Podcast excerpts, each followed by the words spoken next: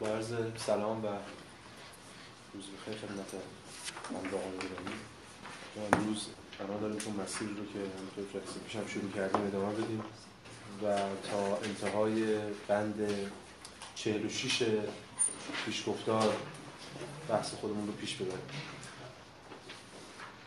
بند 46 از این جهت مهمه که یه مرزیه توی پیشگفتار پیدا شناسی همونجور که خودتونم ملاحظه کردید تا حالا هگل داره تذکر میده همواره رو کردش منفیه نف کننده است نقد کننده است. داره همونجور که خودش هم داده بود رو کردهای مختلفی رو که در فلسفه معاصر و زمانه خودش مطرح بودن رو مورد انتقاد قرار این انتقاد رو امروز پیش خواهیم برد. یه سری تذکرات دیگه از هگل توی بندهای مختلف می‌بینیم.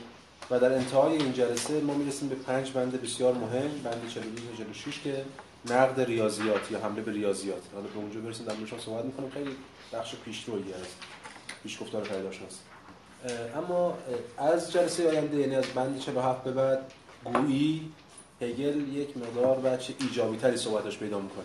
یه بعضی نقد کرده همه رویکردها رو سعی می‌کنه در مورد صحبت کنه که خب حالا خود روش فلسفی چیه؟ روش من چیه؟ در مورد دیالکتیک اینا صحبت می‌کنه ما دو جلسه دیگه به اون بخش های مابقی پیشگفتار اختصاص اختصاص خواهیم داد و دو جلسه آخر هم به مقدمه کتاب می‌رسیم. مقدمه کتاب اصلا با پیشگفتار خیلی متفاوته. یه منطق دیگه برش حاکمه. مقدمه رو قبل از کتاب نوشته هگل پیشگفتار رو بعد از کتاب نوشته هگل اینا با هم دیگه تفاوت دارن. مقدمه معمولا در موردش خیلی کم صحبت شده تا حالا. تو همین کتاب آگاهی خداوندی که من نوشتم مقدمه رو اصلا شرح ندادم از روش پریدم. از این جهت مقدمه بخش مقدمه رو بهش خواهیم رسید. یه بحث مفصل این دو جلسه هم که دیگه. این ترم ما کلا شامل میشه. هگل در بند 32 که ما هفته گذشته در موردش صحبت کردیم. ابتدای بند 32 که ما هفته قبل خوندیم و کلاسمون جلسه گذشته دو هفته پیش خوندیم و کلاسمون رو تمام کردیم. این بودش که در واقع تحلیل حالا بازنمود در حقیقت چیزی نیست جز سابلیشن form of اون رفع اون صورت حالا آشنا بودگی اون فامیلیار بودنش. یعنی آشنا بودنش رو رفع کردن. و در موردش هم حرف زدیم جلسه گذشته که اولین گام برای راه بردن به حقیقت نفی جهل نادانسته است آشنا بودگی یعنی جهل نادانسته. ما نمی‌دونیم جهله ولی فکر می‌کنیم فکر می‌کنیم آگاهیه. فکر می‌کنیم آشنایی ولی در واقع آشنا نیستیم. و اون رفت باید اما این بند 32 در ادامهش هگل روی ایده امر منفی دست می‌ذاره. چند چند تا بند اینو برمیگردونه راجبش حرف می‌زنه. قبلا صحبت کرده توی بندهای قبلی. یه نکته هم که من اشاره لازمش بکنم ببینید توی پیشگفتار پیداشناسی قبلا هم گفتم تکرار می‌کنم به خاطر اینکه ذهن مخاطب بعضی موقع آشفته میشه. در خود کتاب پیداشناسی یک پیوستار منطقی وجود داره. پیوستار منطقی هست که ما این پیوستار رو از A تا Z یعنی از یقین حسی تا دانش مطلق حالا سعی می‌کنیم پیش بریم. اما در پیشگفتار همچین پیوستاری وجود نداره. پیشگفتار یک تذکرات پراکنده است که هگل داره در مورد همه چی میگه. و حرفای تکراری هم توش زیاد می‌زنه. به ویژه اگه یادم بیاد که پیشگفتار با عجله نوشته شده و در شرایطی بوده و بعضی حرفا رو هگل تکرار می‌کنه اما حتی همون جایی هم که داره هگل اون حرف تکرار می‌کنه باز شما می‌بینید که یه برداشت دیگری یک عمق دیگری از اون داره ارائه میده. ما باید بتونیم اینو درک کنیم. هگل در بند 32 و چند بند بعدش در مورد همین ایده امر منفی صحبت می‌کنه. می‌خواد بیشتر راجع به امر منفی با ما صحبت کنه. بیشتر راجع به خود نفی صحبت کنه با ما. نفی که ما همواره از حقیقت کنار میگذاشتیمش و هگل الان اینو داره درونی حقیقت می‌کنه. کار بسیار دشواری که نفی رو درونی حقیقت کرده. به همین دلیل هگل سعی می‌کنه که در مورد این نفی و امکاناتی که ما داریم و همچنین توانایی که باید داشته باشیم برای اینکه بفهمیمش و درونی فهم و حقیقت بکنیمش حالا چگونه می‌تونیم رو صورت بدیم همین بند 32 که بخشی که ترجمه شده میگه که مرگ اگر آنچه باشد که ما خواستاریمان را عدم فعلیت بنامیم همانا ترسناکترین چیز هاست. اینجا از مرگ نام می‌بره ببینید اینا رو هگل در واقع داره همه رو کنار هم قرار هگل داره همه اون چیزهایی که ما دشمن می‌دونستیم همه اون چیزهایی که ما سعی می‌کردیم ازشون فاصله بگیریم و فرار کنیم یعنی نفی یعنی تناقض حرکت شدن اینجور چیزا که ما همیشه این رو سعی از حقیقت دور کنیم برای اینکه مبرا باشیم ازش. و حقیقت رو و خدا رو مبرا می‌دونستیم از اینا. هگل سعی می‌کنه اینا رو درونی کنه. یکی از اون مفاهیم مرگ. مرگ رو اینجا هگل با نفی یکی می‌دونه. مرگ رو با نیستی نیست شدن یکی می‌دونه. ببین چی میگه؟ میگه که مرگ اگر آنچه باشد که ما اگر آنچه باشد که ما خواستار آن خواستاریم آن را عدم فعلیت برامیم یعنی مرگ رو اگه بهش بگیم عدم فعلیت یعنی فعلیت و عدم فعلیت. یه جور نیستی. اگه اون باشه همانا ترسناکترین چیز هاست و مرگ ترسناک. اما نکته مهم اینه و حفظ و نگهداری آنچه مرده است صرفا مستلزم عظیمترین نیروست. ما اتفاقا قرار از همین مرگ مرده امر مرده امر نیست شده حفظ و حراست این نیروی خیلی قوی میطلبه. ما این نیرو رو نداریم. در طول تاریخ فلسفه ما این نیرو رو نداشتیم. چجوری باید این نیرو رو بازیابی کنیم؟ این کاری که هگل می‌خواد بکنه. فعلا داره میگه خیلی نیروی عظیم می‌خواد. اما حیات روح حیاتی نیست که از مرگ بهراسد و خود را ترشویانه از ویرانی مسون نگاه دارد. بلکه حیاتی است که مرگ را با ملایمت تاب آورده و خود را در آن تداوم میبخشد. روح تنها با یافتن خیش در تجزیه و شقاق مطلقش به حقیقتش دست مییابد. روح این قدرتی نیست که در مقام امری ایجابی از نگریستن به امر منفی اجتناب کند. همچون زمانی که ما چیزی را غلط هیچ یا غلط معرفی می‌کنیم و دیگر با آن کاری نداریم و راهمان را به سوی چیز دیگر پی می‌گیریم. نه. قدرت روح تنها در نگریستن به چهره امر منفی و بقا یافتن در آن است. یعنی این توان روحه. ببینید اینو هگل برده در سطح توانایی در سطح قدرت. ما چرا نمی‌تونستیم نفت رو ببینیم؟ ما چرا نمی‌تونستیم چشم در چشم نیستی بدوزیم؟ چون زورمون نمی‌رسید. چون توان ما توانش رو نداشتیم. الان با این روش هگل ما این توان رو داریم پیدا می‌کنیم. این بقا یافتن همان قدرت جادویی است که آن امر منفی را به هستی می‌کشد این یک انفجار اتمیه. چی بگیم؟ یک چیز ممکن امتناع مقایر امتناع تناقض هستن. هستی داریم ما و نیستی. ایجاب داریم و نفی در طول تاریخ ما همواره به آنچه وجود داشته نظر داشتیم و حقیقت میرستیم و, ایج... و نفی رو همواره ترد کرد نه که ترد کردیم به این معنا که نفی رو بذاریم بیرون. نفی رو اصلا ناموجود دونستیم. ببینید خیلی متفکران هستن. عدم رو اعتباری می‌دونن یعنی میگن هستی هست اون چیزی که نیستیه فرضیه دیگه. چون آنچه اگه نیستی باشه که دیگه نیستی نیست هستی میشه. حالا داره هگل از نیستی صحبت می‌کنه که هست. این, این ما نمی‌تونیم بفهمیم. این توانایی مضاعفی می‌خواد. یعنی امر منفی رو به هستی می‌کشه. به نیستی بچه اونتولوژیکال یا هستی شناسانه میبخشه. این قدرت همان است که پیشتر سوژه نامیده شده. هگل این رو می‌بره توی مفهوم سوژه. بعدا هم باز در موردش صحبت می‌کنه جلوتر. اون چیزی که امکان میده به ما که بتونیم این پیوند رو برقرار کنیم خود سوژه است. چون هم نیستی و هستی هر دو در خود سوژه است. ما اینو نادیده گرفته بودیم. ما اون بچه پیوند هستی و نیستی در خود سوژه رو ندیده بودیم. به همین دلیل اینا رو نمی‌تونستیم به پیوند بزنیم.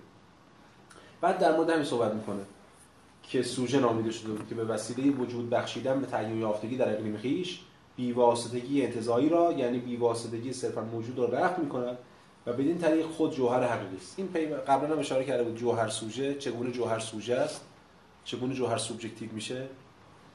چگونه حقیقت با سوبژکتیویته پیوند می‌خوره؟ البته اینا ادامه سنت ایدالیست کانتی که دو هگل بچه اونتولوژی پیدا می‌کنه. باز تو بندای بعدی بیشتر توضیح میده. ما چند بند بعد در مورد صحبت می‌کنیم که چجوری اینجا سوژه و ابژه چجوری با هم دیگه پیوند می‌خورن. یا هستی شناسی و معرفت شناسی چگونه؟ حالا نگیم این همان میشن ولی به یه شکلی از پیوند با هم دیگه می‌رسن که هگل ارائه میده بود این یه تذکر است یه تذکر دیگه که باز برمیگرده به همین بحث توی بند 33 هگل مطرح می‌کنه نقد مفهوم آموزش آموزش در جهان مدرن. ما وقتی که حرف از آموزش می‌زنیم تصوری که ما از آموزش داریم تصوری که از کلاس داریم اینه که ما میریم سر کلاسی یه آقایی هست یه خانومی حالا یه سری حرفایی می‌زنه و اون حرفها رو ما میشنویم و یاد می‌گیریم. یه سری داده هایی به ما انتقال داده میشه آموزش یعنی انتقال داده این اون معنای مدرنی از آموزشی که هگل نقد. هگل میگه باستانیان آموزش رو اینجوری نمیفهمیدن. باستانیان آموزش رو در واقع جور پرورش می‌دونستن. تعلیم بودش. می‌خواد بگه آموزش حالا بعدش پاد ربطش بده به آموزش فلسفی دیگه. فلسفیدن آموزش فلسفی مطالعه فلسفی. نه انتقال داده بلکه یه جور lifestyle ه یه جور زیستنه یه جور پروراندن جور فرهیخته شدن هر کس این نقدی که هگل می‌کنه به به ویژه اون فردگرایی انتزاعی مدرن. حالا بعضی شارحان حالا مثل کافمن اینا اشاره می‌کنه که این داره کانت هم مورد انتقاد قرار میده. مقولات کانت این یکی شناخت صلب و خشک و مرده است که مثلا نگاه خیلی خشکی که نسبت به حقیقت داره. هگل اینجا اشاره می‌کنه که همچنان نقدش و موضع نقدش و حواس اون باشه داره چی نقد می‌کنه. داره اون آموزش مدرن رو نقد می‌کنه. این نقدش رو ادامه میده و میگه که طرز عجیبی از حس در مقابل اون عقلگرایی و انتزاعی کلی جهان شمول دفاع می‌کنه. این چی میگه تو جمله بند 33 میگه رسالت امروز ما این نیست که فرد را از بیواسطگی حسی پاک کنیم و او را به جوهری اندیشنده بدل سازیم که خود را تحت انقیاد اندیشه درآورده است. بلکه رسالت ما با شدت بیشتر دقیقا برعکس است. این هم باز از اون جملات ببینید من چند جا دیگه اشاره کردم. بخش قابل توجهی از انتقاداتی که به هگل میشه و شما ها تو این چند سال حتما شنیدید. معمولا اسم هگل که به گوش ما می‌خوره بیشتر با فوش به گوش ما می‌خوره. جامعه 5 6 سال به ویژه. هم از رویکردهای سنتگرایان رویکرد نقدای پوپر نقدای چپ ها مارکسیستی نقدهای مثلا رویکرد دینگرایانه همیشه وقتی هگل نام هگل میاد با یه سری فوش و اینا همراهه یه سری نقدهای والا تندی همراه علیه هگل. نقدهای پست مدرن ها نقدهای و دیگر خود همین پیشگفتار تا حالا و از این به بعد هم همینطور خواهد خود همین پیشگفتار چند صفحه‌ای به تنهایی برای پاسخ گفتن به بخش اعظم این نقدها کافی است. یعنی خود خود همین پیشگفتار ما داریم با یه هگلی طرف میشیم که اصلا اون هگل شبه هگلی که ما میشناختیم و همیشه شعارش داده می‌شد متفاوته. یه نمونهش اینجاست. این هگل داره اینو میگه میگه که وظیفه ما این نیست که فرد رو از بی‌واسطگی حسی پاک کنیم و او را به جوهری اندیشنده بدل سازیم بلکه وظیفه ما دقیقا برعکس. یعنی دفاع از حس در مقابل اون عقل انتزاعی جهان شمول کلی یعنی هگل داره از اون چیزی که بعدا بهش میگن اگزیستانس فردی اینجا داره دفاع می‌کنه. که باید از اون فرد از اون حس فردی دفاع کرد حفظ کردیم ما باید به وسیله رفع اندیشه های ثابت متعین امر کلی را بالفعل و به نحوی روحانی زنده کنیم. امر کلی به معنای اندیشه کلی مرده است. ما اتفاقا از طریق همین حس از طریق احیا و حفظ این زیستن و زنده بودن و حس داشتن باید اینو حفظ کنیم. اگه ما حس رو بزنیم کنار زندگی رو داریم از اون امر کلی می‌زنیم کنار و تبدیلش می‌کنیم به اندیشه انتظاری اما به سیران در آوردن اندیشه های ثابت بسیار دشوارتر از به سیران در آوردن وجود حسی است. پس اینجا اگر موضعی رو می‌گیره که با اون تصوری که ما از یه هگل عقلگرای ضد حس ستیز مثلا می‌شناسیم خیلی متفاوته. البته خیلی نکته مهمیه که ما باید حواسمون باشه هگل داره با کی حرف می‌زنه. هگل در هر بندی داره با یکی حرف می‌زنه. یعنی مخاطبش کیه؟ شما باید با چه مخاطبی دارید حرف می‌زنید. یه موقع از شما مخاطبتون یه فردی یه جمله رو میگیم به این مخاطب همون جمله به این مخاطب دیگه این غلطه حالا من جلسه پیشم گفتم این جمله است که میگن مهم نیست کی, کی داره این حرفو می‌زنه مهمه که چی میگه. این جمله درست نیست چون مهمه که کی میگه. خیلی مهمه که کی میگه. خیلی مهمه که کجا میگه. تو چه منظری میگه هگل داره در هر کدوم از این بندها یکی رو مخاطب قرار میده از یه منظری داره صحبت می‌کنه. اگه ما منظر رو از دست بدیم وقت فروکاست یعنی تو فهم هگل رو فرو می‌کنیم به یکی از این برداشت. اینجا هگل داره مخاطب هگل عقلگرایی روشنگری که می‌خواد حس رو زیل اندیشه حذف کنه. هگل می‌خواد اون رو داره نقد می‌کنه. خب پس این بند 33 این بخش بیش ایده ایدهش اینه که دفاع از حس. اما این حس حالا هگل به این معنی است که اندیشه های انتزاعی رو بذاره کنه هگل می‌خواد یه چیزی رو بیاره مطرح کنه. یک میانجی رو مطرح کنه یک راه رهایی رو مطرح کنه. که نه گرفتار مغ... در واقع تقیید یا محدودیت های حس بشه و نه حس رو رها کنه. بر حال یه مقدار یکی اینجا در مورد مفهوم صحبت می‌کنه. اون چیزی که ما قبلا اشاره کردیمش بهش میگه بگریف یا مفهوم. حالا ما گرفتاریم تو ترجمهش تو فارسی واقعا نمی‌دونیم چون انگلیسی حداقل تمایزی دارن بین concept و notion اونجا قضیهشون حل می‌کنه اینو می‌ذارن notion. من نمی‌دونم واقعا تو فارسی باید چیکار کنم. حالا من می‌ذارم مفهوم Begriff ولی خب به حال بعضیا چیزای دیگه گذاشتن که نارساست. یه نکته من تو پرانتز بگم. ببینید بعضی موقع است ما در زبان فارسی معادل نداریم. یا مشکل داریم سر معادل گذاری. تمام معادل های موجود نارسان. یه راهش اینه که خب این معادل بسازیم. بگیم آقا ما notion رو مثلا میگیم چون هگل هم داره دیگه notion مثلا ریشه notio لاتینه دیگه. بگیم همین مفهوم. Begriff و بذاریم یه چیز دیگه. بذاریم مثلا X مثلا هر چیزی که هست. یه اسم براش بسازیم جعل کنیم اون وقت بعد یه مدت دیگه هیچی نمی‌تونیم بفهمیم از متن. انقدر فاصله گرفتیم انقدر واژه ساختیم چون این حرفا همه جدیده دیگه. هیچ گم میشیم تو خودمون. خود واژه خودمون رو خطا می‌کنیم یه راه دیگه اینه که همون واژه موجود رو همون واژه نابسنده رو همون واژه ناقص رو برداریم بگیم آقا ما اینو می‌ذاریم. مترجم خیلی تاکید می‌کنیم یا پاورقی بدین همونجا. بگیم آقا ما این واژه رو گذاشتیم این واژه نارسا و نابسنده است ولی این واژه رو می‌ذاریم. حالا بیایم بگیم مفهوم نزد هگل چیه؟ از این به بعد من اردبیلی وقتی تو کلاس میگم مفهوم این مفهومی نیست که شما دیروز تو ذهنتون بود مثلا مفهوم ذهنی. این مفهوم تازه است مفهوم هگلیه. این مفهوم؟ باید بسازیمش چکشکاریش کنیم. به جای که واژه جدید جعل کنیم. خود هگل هم این کارو می‌کنه. به غیر از شاید یک دو تا واژه هگل معمولا سعی از واژه های موجود حالا به ویژه واژه های در حاشیه و اینا استفاده کنه برای اینکه ایده خودش مطرح کنه.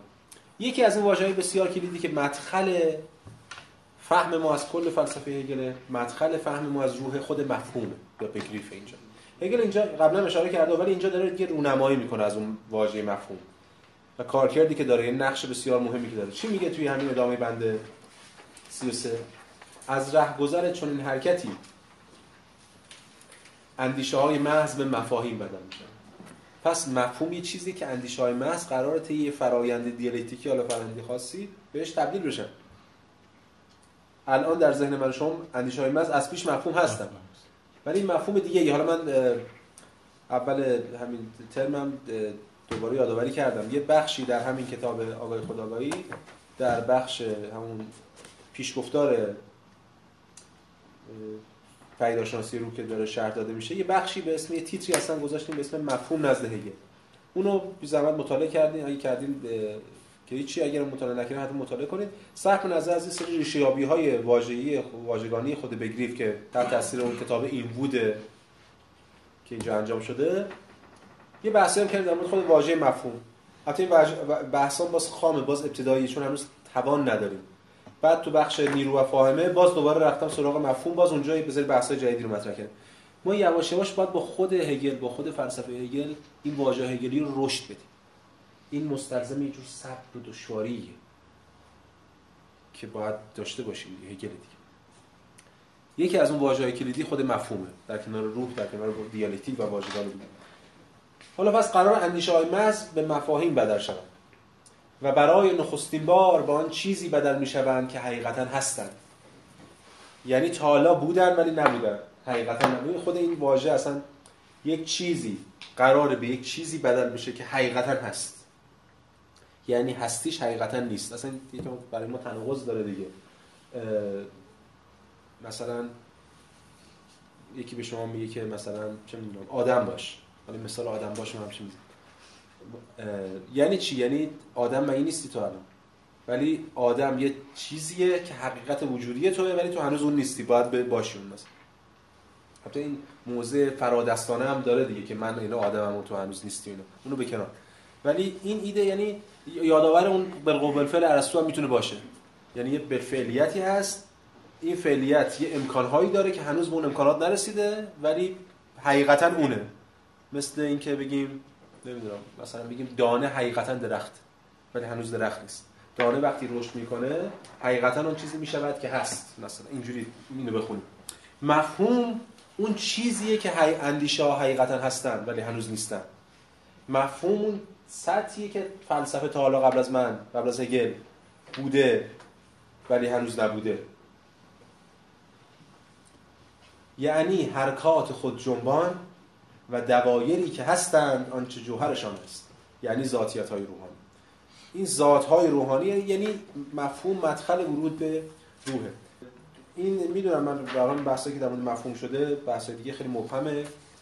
تغییر نیست درش. با اینکه هگل داریم مفاهیم تازه مطرح کنه ما همین جلسه جلوتر سعی می‌کنیم بیشتر در مورد خود مفهوم مفهوم صحبت کنیم نزد هگل حالا با این برداشته که خودمون داریم و این مقدماتی که داریم میگیم.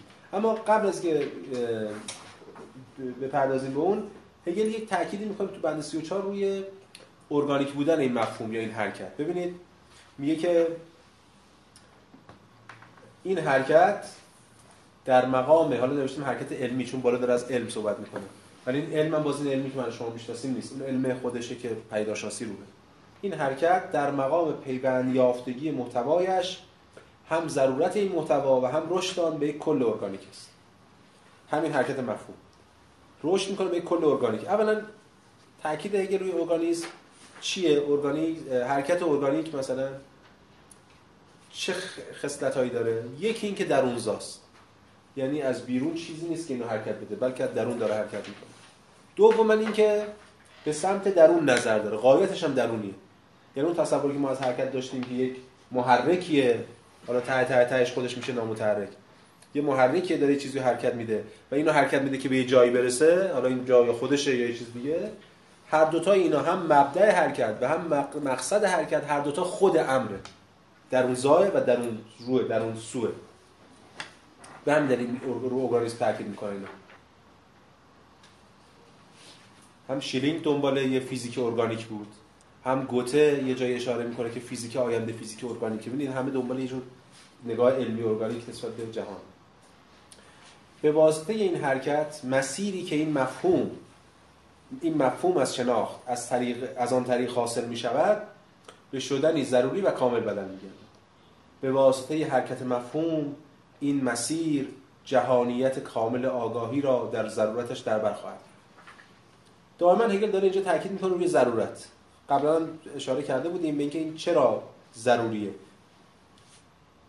اولا اینکه این حرکت صرفا استدلالی نیست به نظر هگل حرکت مفهوم یک حرکت عینیه انزمامیه هستی شناختیه زیستیه. نه صرفا استدلالی. یعنی هی حرکت برهان در فلسفه قرار نیست که حرکت صرفا استدلالی استنتاجی باشه. بلکه یک حرکت همین زیستیه حرکتی که خود حقیقت رو با خودش داره و جهان کامل آگاهی رو در دین ضرورتش در بر اینجا اون نکته کلیدی که میشه بستش داد. ببینید شاید اینجا الان لازم باشه که ما یه بار برای همیشه در مورد یه چند دقیقه صحبت کنیم. در مورد نسبت هستی شناسی و معرفت شناسی در هگل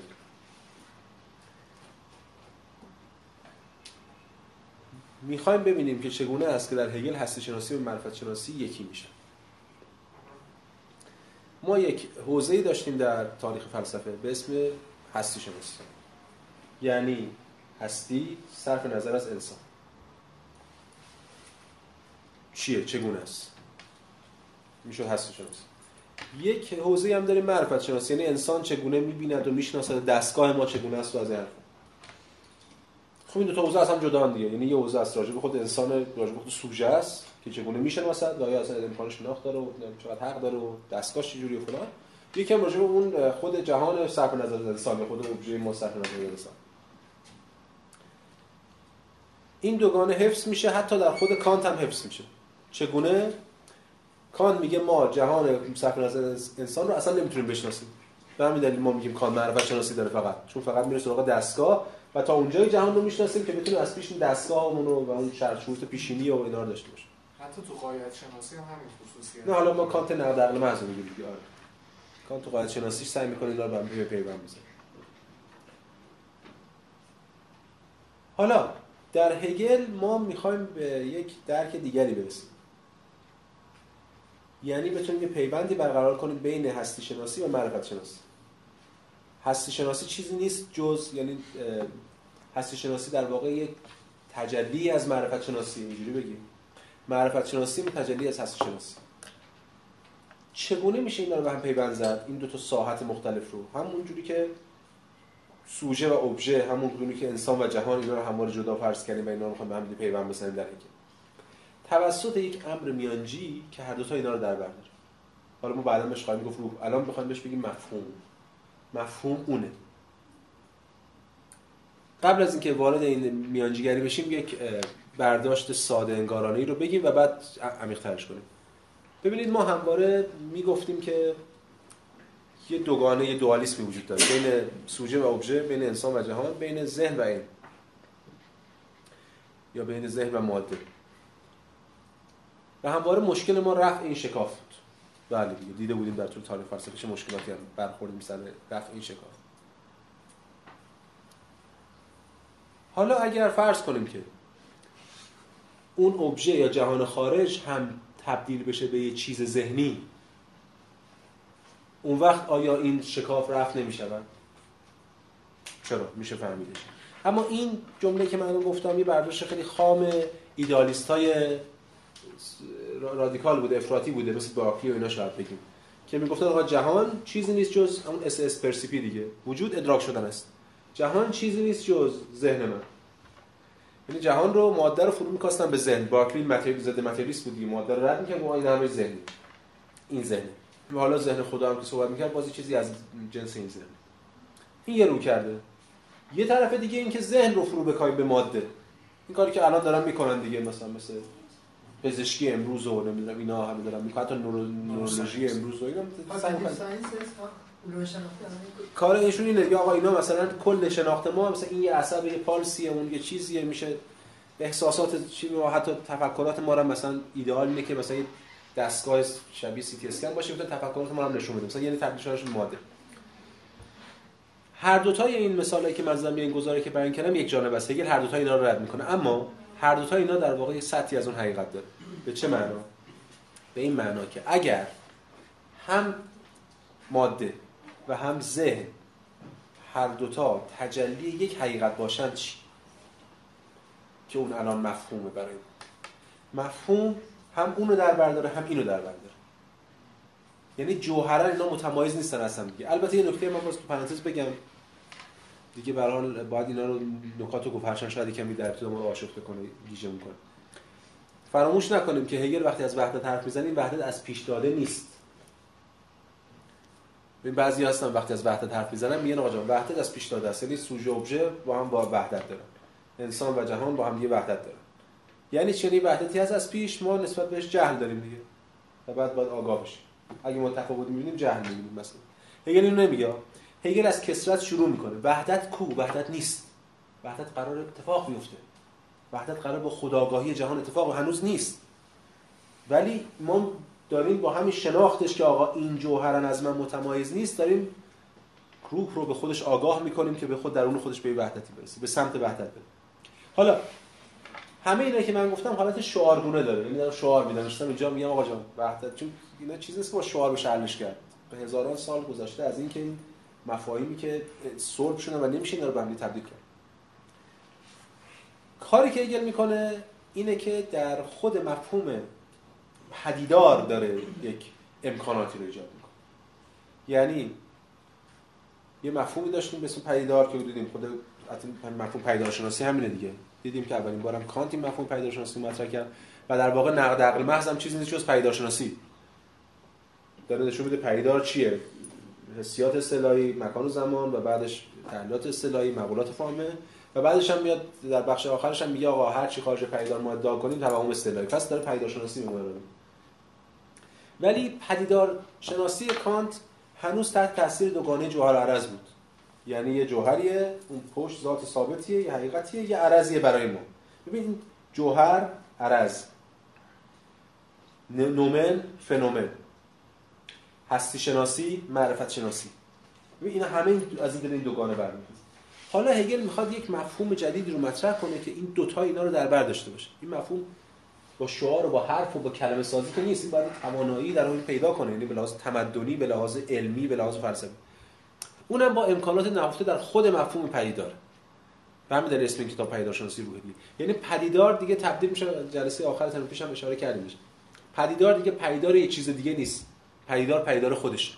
پدیدار در بطن خودش یک قدرتی داره برای متجلی کردن خودش نه متجلی کردن یک چیز دیگه. ما وقتی میگیم عرض یعنی یک صفاتی رو می‌بینیم یا مثلا از این چیزی این عرض متجلی کننده یک جوهری. برای کانت پدیدار متجلی کننده یک نومنی ولی وقتی برای هگل پدیدار متجلی کننده هیچ چیزی جز خودش خودش ذاتا خود تجلیه دیگه. این پدیدار خود تجلی که هم سوژه و هم ابژه رو در بر داره و به هم پیوند می‌زنه هستش که تا حالا واژه مفهوم رو برای ما شکل حالا دوباره اگه اینو بخونیم می‌فهمیم که وقتی هگل میگه که حرکت خود جنبان و دوایری است که هستن آنچه جوهرشان است یعنی چی؟ که در واقع بهش میگه ذات روحانی. یا این حرکت ضروریه و ارگانیکه یعنی چی؟ چجوری همه چیز رو در بر می‌گیره پس الان یه پرانتزی رو باز کردم چند دقیقه در مورد صحبت کردم که ما وقتی در هگل به هگل فکر می‌کنیم باید سعی کنیم حداقل در ذهن خودمون این هستی شناسی و معرفت شناسی رو به هم نزدیک کنیم. که اینا به هم نزدیک میشن و پیوند برقرار می‌کنن وقتی که ما از حیث هگلیش بفهمیم که چگونه جهان مفهومه. وقتی جهان تبدیل مفهوم بشه دیگه این شکاف رفع میشه. اما اون مفهوم دیگه مفهوم نیست که ما قبل از این جلسه با خودمون رو بردیم تو این جلسه. مفهوم ذهنی نیست. چون خود اینم میگه میگه که چنین حرکتی اندیشه های محض را به مف... طبق این حرکت اندیشه های محض به مفاهیم بدل میشن. هم اندیشه های محض من تجلی از اون مفهومه یا سطحی از اون مفهومه هم عینیت مادی objective تجلی از اون مفهوم. حالا به مرور باید این مفهوم رو آشکار کنیم. وقتی که ما اون لحظه ای که ما حالا در خود پدیدارشناسی می‌رسیم به اینکه این مفهوم چیه دیگه اسمش مفهوم نیست. خواهیم اسمش روح میشه اون این از اون نکته که می‌خواستم خدمتتون بگم. بند 35 حالا من خیلی بهش نپرداختم. ببینید یک کردی هست که ما قبلا اشاره کردیم بهش. این که این کتاب پدیدارشناسی روح بخش اول نظام علم. یک نظامی هست اسم نظام علم System of Science یه بخش هایی داره. بخش اولش هم این پدیدارشناسی روحه. بعد منطق بعد فلسفه طبیعت بعد فلسفه روح. هگل تو اون آیه‌ایش گفته توی این پیشگفتارم میگه. چند جای دیگه اشاره می‌کنه. من از شما می‌خوام که موقتا و اجالتا این بحث رو بذاریم کنار. تا وقتی که ما پیدارشناسی روح می‌خونیم اجازه بدید که ما پیدارشناسی روح رو مستقل بخونیم. بگیم مثلا پیدارشناسی روح علمه برای خود علمه برای چون هم به ما کمک می‌کنه برای که بتونیم یه ذهنیت مستقل ازش حاصل کنیم. همین که خود هگل متأخر بعضی که منطق رو می‌نویسه و بعد داتور معرف می‌نویسه دیگه به اون نظام علم اولیه پایبند نیست و یه تصویر دیگه داره و همچنین فراموش نکنیم که خود هگل هم آخر عمر میره و دوباره این کتاب ویرایش می‌کنه. یعنی به استقلالی برای این کتاب همچنان قائل. پس این بندهایی که مثل بند 35 واسه من مثلا ترجمه نکردم بندهایی که داره اشاره می‌کنه به اینکه مثلا اولش هم میگه میگه که علاوه این چنین اکانتی چنین رو کردی نگرشی برمیسازه the first part of science رو اون نخستین بخش علم. چون که since the existence of a spirit as primary is nothing else but the immediate itself.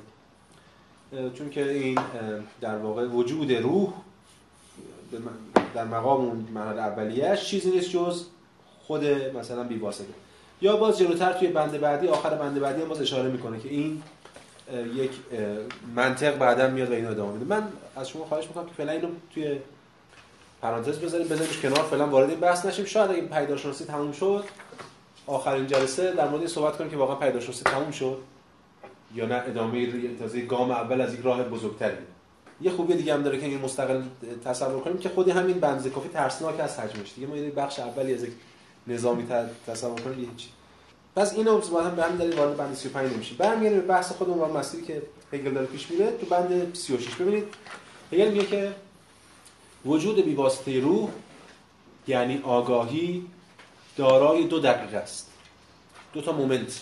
دو تا دقیقه داره اون وجود بیواسطه روح که بهش میگه آگاهی یکی دانش یکی ابجکتیویتی که نسبت به دانش منفی است. یعنی هگل بعضی که بحث کرد در مورد اینکه بارها این گزار انجام داده دیگه. صحبت می‌کنه در که ما شناختمون نسبت به جهان چگونه است این شکافه می‌خواد رفع کنه. بعد میگه فراموش نکنید اصل بحث اینه که این شکافه به این دلیل رفع میشه که هم من سوژه همون ابژه همه تجلیات از یک روحیم. یه چیز دیگه این که در خودش شکاف انداخته. این در خودش دارای دو دقیقه است. یکی دانش یعنی سوژه شناخت سوژه یکی هم ابژه که نسبت به دانش منفی است. یعنی حالا می‌تونید بگید سوژه ابژه. می‌تونید بگید من نامن. به اسم به بیان فیشته شیعاتون باشه. انسان جهان هر چی که هست. این نامن این جهان نسبت به انسان منفی است. اما در بطن خود روح اینا جفتش در بطن خود روح جا می‌گیره. در حالی که روح خود را در بطن این اقلیم توسعه می‌دهد و دقایقش را در آنجا تشریح می‌کند این تضاد هنوز با دقایق مضمون متناظر است و آنها همگی به مسابقه قالب های آگاهی به صحنه میآیند. یه تضادی هست در بطن خود روح. اون تضادی که در بطن خود روح هست همین سوژه ابژه است که ما داریم. و این تضاد با این دقایق متناظر. کدوم دقایق؟ این رابطه‌ای که وجود داره. ببینید حالا یکم توضیح بدیم از این بحث خیلی بحث پیچیده نیست روشن میشه. ما یک شناختی داریم از جهان. اسم اینو می‌ذاریم آگاهی. خودش هم میگه میگه که وجود بیواسطه روح یعنی آگاهی. من شناختی دارم از جهان از نامنم از اون ابژه. که بعد در برابر من منفیه خودش رو مسابقه دیگری به من نشون میده. چون من خودم رو به مسابقه دیگری در برابر اون می‌شناسم. یه سطحی از شناخت این سطح از شناخت من دچار سری تنش ها و تناقضاتی میشه. و بعد باعث میشه که من به یه سطح دیگری از شناخت برسم. اونم باز دچار سری تناقضات و تنش هایی میشه. باز من به یه سطح دیگری از شناخت برسم این اون چیزی که این بهش میگه قالب های آگاهی. این چیزی که ما می‌تونیم بگیم تاریخ هر علمی دیگه. تاریخ علمی نگاه نگاه نسبت به جهان وجود داشته در مثلا نگاه بطلمیوسی بوده در یونان و بعد هم در قرون وسطا مثلا بطلمیوسی به چیزای دیگه اون قصه افلاک و عقول اینا آمیخته شده بوده. بعد در دوران مدرن مثلا حالا کوپرنیک و کپلر و اینا میاد و بعد در دوران امروز و این داستان ادامه داره. هر کدوم از این جهان بینی از کجا اومدن؟ از تناقضات جهان بینی قبلی اومدن دیگه. یعنی خارج عالم که نمیده پس کل تاریخ علم میشه تاریخ این آگاهی ها حالا هر علمی که باشه تاریخ فلسفه باشه تاریخ هر چیزی باشه. به همین دلیل آخرین جمله این بخش میگه که علم شناخت این مسیر که در واقع پیداشناسی روح علمی که ما دنبالشیم علم تجربه است که آگاهی از سر گذرانده. این آگاهی گوی یک, یک شخصیت مستقلی داره. فعلا در حال حاضر اینجا. میگه دیگه آگاهی وجود بیواسطه روحه خود روحه. ولی این آگاهی یک تجربه هایی رو از سر میگذرونه این تجربه ها همون دقایقی هستن که مراحل مختلف اون علم روی هر چیزی تشکیل میدن. و همین دلیل علمی که می‌خواد همون حقیقت رو بشناسه در واقع علم شناخت تجربه هایی که آگاهی از سر گذرونده. اسم کتاب پردازشناسی روح چی بوده؟ ابتدا علم تجربه آگاهی. بله. ببین الان توی خود همین نسخه هم هست و نسخه اولش هم بوده. بعد از فهرست میگه first part science of the experience of consciousness. این قرار بود حذف بشه ولی مونده چون هگل اینو حذف کرد. هگل به اسم اصلا کتاب علم تجربه آگاهی رفته قرارداد بسته با ناشر قرار بود اسم کتاب علم تجربه آگاهی باشه. بعد هگل می‌بینه که آگاهی میشه 100 صفحه از این کتاب و هگل خیلی فراتر میره و بعد اسمش می‌کنه پیداشناسی رو. اینجا الان این پاراگراف در مورد صحبت کرده که این تیکه که ما خوندیم در مورد این صحبت کرده که چرا اسم این کتاب علم تجربه آگاهی باید می بود چون قرار بود علم تجربه آگاهی باشه. تجربه هایی که آگاهی از سر گذرونده اما اسم کتاب علم تجربه آگاهی نیست. هگل تو همین پاراگراف یه گام عمیق‌تر می‌کنه بحث رو. میگه چی؟ میگه اما روح به ابژه خیش بدل می شود زیرا این حرکت خود را به دیگری بدل کردن است که می‌توان گفت حرکت بدل ساختن خود به ابژه‌ای برای خیش و رفع این دیگر بودگی است. کل این تضاد کل این تنش در خود روح اتفاق میفته ببینید هر شناختی لازمش یه ابژه وجود ابژه است. این ابژه برای سوژه تبدیل دیگریه. بله اینکه تا اینجا روشن من اون درخت رو بشناسم اون برای من دیگری ابژه است من سوژه. حالا وقتی ما از خداگاهی حرف می‌زنیم چی؟ خودمون رو تبدیل به ابژه می‌کنیم. یعنی سوژه خودش رو تبدیل به ابژه می‌کنه. اما نکته بسیار مهم این است که این خداگاهی نمی‌تواند بی واسطه اتفاق بیفتد. چون سوژه از پیش کاملا منطبق بر ابژه نیست. اگر ما فکر کنیم که سوژه از پیش کاملا منطبق بر ابژه است دچار توهمی از سوژه هستیم. میشه خداگاهی انتزاعی همون چیزی که ما میگیم. چشمون رو ببندیم به خودمون فکر کنیم. احساس کنیم داریم به خودمون فکر می‌کنیم. در واقع اصلا به خودمون فکر نمی‌کنیم. هر شناخت خودی نیازمند دیگری سازی خود. مثل یک آینه. شما خودتون در آینه می‌بینید. یعنی از خود بیگانه میشیم و به خود باز میگردیم اینه که تا اینجا چیز پیچیده نیست. اما حالا مشکل سر اینه که ما از یک روحی حرف می‌زنیم که بیرون نداره. و این روح می‌خواد به خودش آگاه بشه. این روح باید خودش رو تبدیل به ضد خودش بکنه. خودش رو به تمامی نافی خودش بکنه. این یک رنج بسیار زیادی رو برای روح طلب می‌کنه. هگل بهش رنج زایمانی که هگل میگه رنج زایمان روح یه رنجی که روح داره دائما پشت سر می‌گذاره در طول تاریخ. هگل اشاره می‌کنه این روح خودش رنجورترین موجوده بفهم. سوال اینه که آیا ما در ذهن زمانی که داریم با خودمون مواجه میشیم با همون چشم بسته در واقع توهمی که داریم که اتفاق داره میفته یعنی ما تصور خودمون از خودمون مواجه نمیشیم. یعنی اون آینگی درون ذهن خودمون مگه اتفاق نمیفته ما در ذهن خودمون که نمی‌تونیم با خودمون مستقیما مواجه بشیم. ما تصور خودمون از خودمون مواجه میشیم. این هم انگار همون اتفاقی که داره در آینه میفته صرفا نکته بود که ببینید ببینید ببینید مسئله بر سر اینه که ما برای هگل شناخت از طریق نفی میگذره نفی یعنی ابژه کردن خود برای خود از طریق نفی سوژه بودن میگذره این فرآیند نفی در اون خداگاهی بیواسطه و شبه عرفانی و ناب فرایند ناقصیه. به همین دلیل ما دچار توهم خود میشیم. عملا هم همینه دیگه. عملا شما میری به خودت فکر می‌کنید دچار توهم خود میشی. چرا؟ حالا ما حتی اینجا هنوز در مورد صحبت نمی‌کنم. این بخشش برمیگرده به معنای سوژه نزد چون اصلا واقعا اون تو خودی در کار نیست. خود چیزی نیست جز تلاقی از نیروهای جهان. و به همین دلیل وقتی که من می‌خوام خودم بشناسم باید در مواجهه با این نیروها به خود بازگردم. این برای خیلی فردیه. یعنی اینکه خیلی پیچیده نیست. من برای با خودم بار بیام نیازمند یه آینه ایم خیلی جالب. اون بحثی که لکان می‌کنه در میرور استیج محلی آینه ای که هگلی دیگه. اونجا خوب میگه دوره که لکان هگلی. میگه اگو حتی وقتی که شکل می‌گیره در واقع با تقلید از تصویر شکل گرفته. اینجوری نیستش که کودک منی داره بعد میره تو آینه خودش رو می‌بینه. کودک منش رو اصلا با تصویر تقلید از تصویرش خودش حالا آینه که آینه خیالیه می‌تونه نگاه دیگری باشه می‌تونه پدر مادر باشه هر چیزی هست چون کودک می‌دونه اصلا تصوری از خود نداره در ابتدا قبل 18 ماهگی حالا حداقل میشه لکام میاد بدن خودش تصور مستقلی نداره. مثلا پستان مادر بخش از بدن خودش می‌دونه چون هر وقت می‌خواد هست.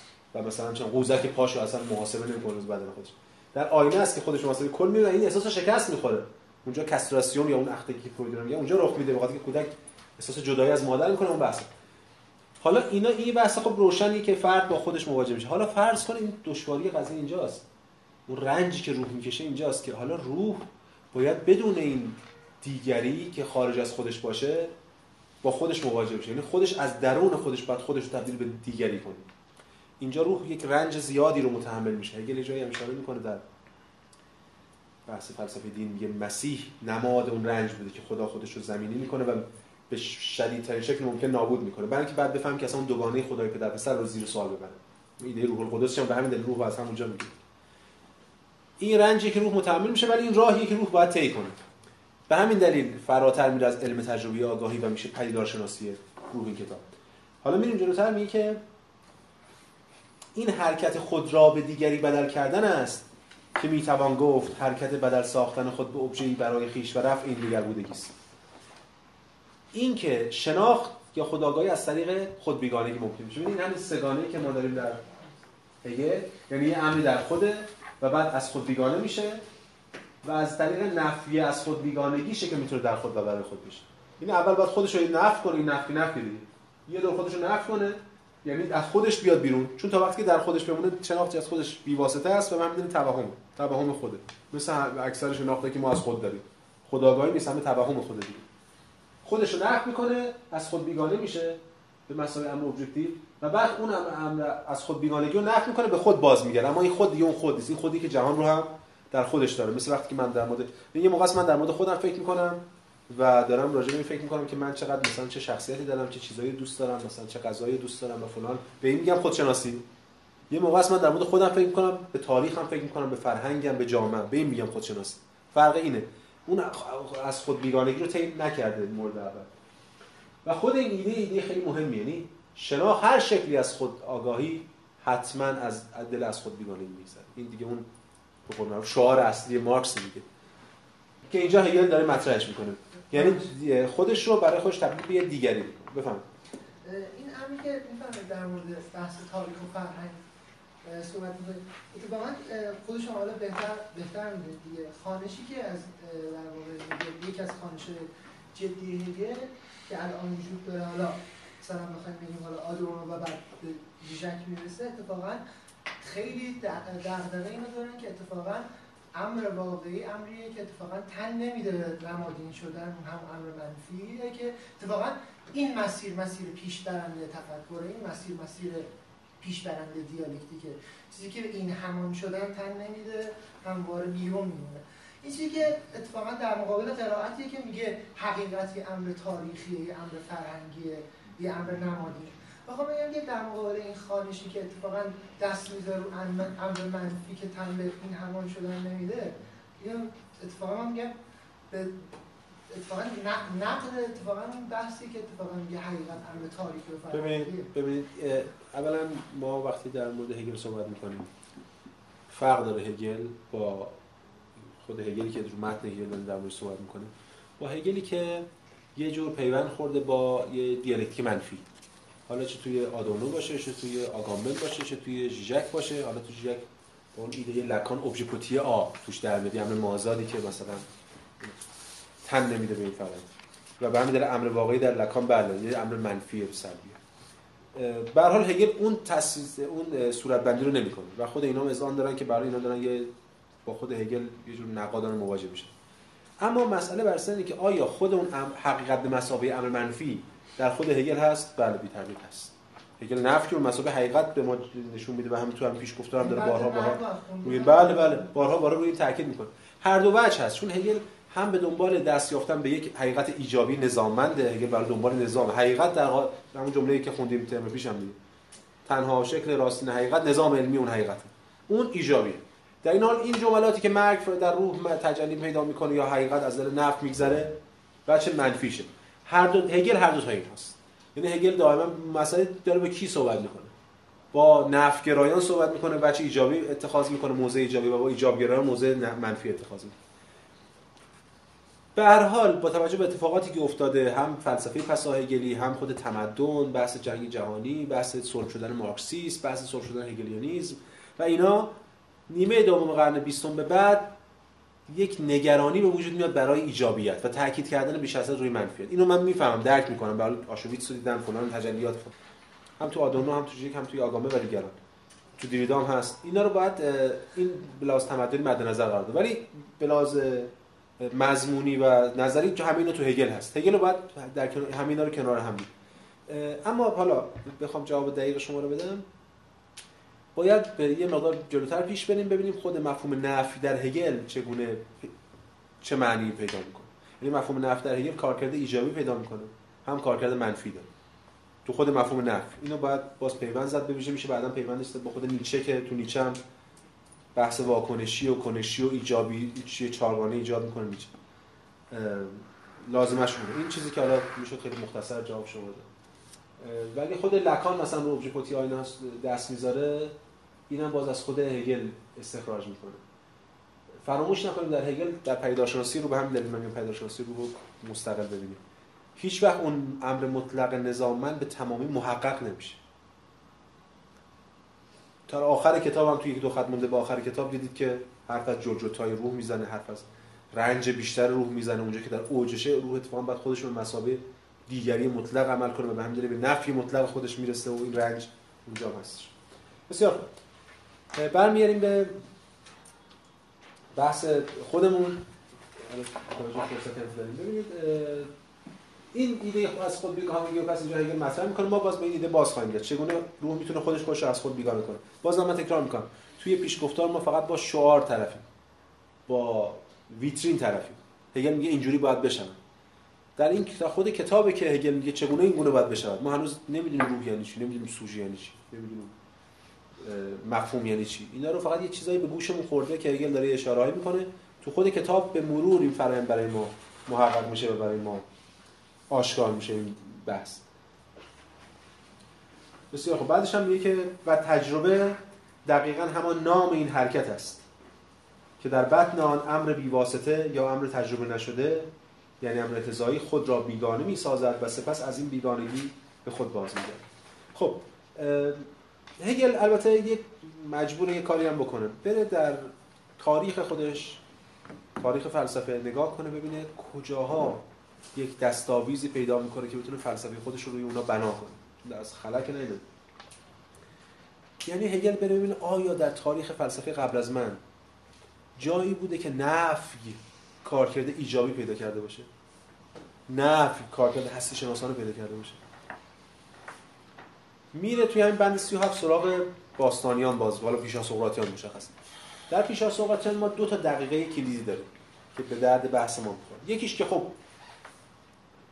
هراکلیتوس که دیگه بحثی نیست که اینا چقدر حرفایی که می‌زنه. و تاکید روی نفت تاکید روی ستیز تاکید روی تناقض به مسابقه کارکرد ایجابی هر چیزی همان چیزی که هست در این حال نیست اینا هم حرفای هراکلیتوس دیگه.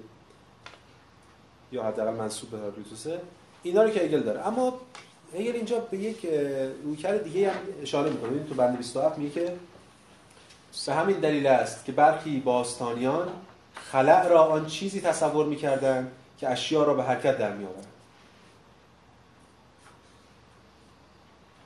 بحث خلع رو کیا مطرح می‌کردن؟ در مقابل وجود در مقابل عناصر موجود اتمیستان.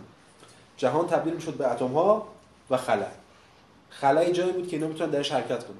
حتی کمی عمیق‌تر تصور پیش بریم و حتی شاید بشه توی خود متون باستانیان هم اینو پیدا کرد. واقعا می‌تونه موضوع یک چیز باشه موضوع مقاله خیلی جدی باشه. تو موضوع دم... موضوع دموکریتوس لوکیپوس اینایی که اتمیستایی که موقع بودن.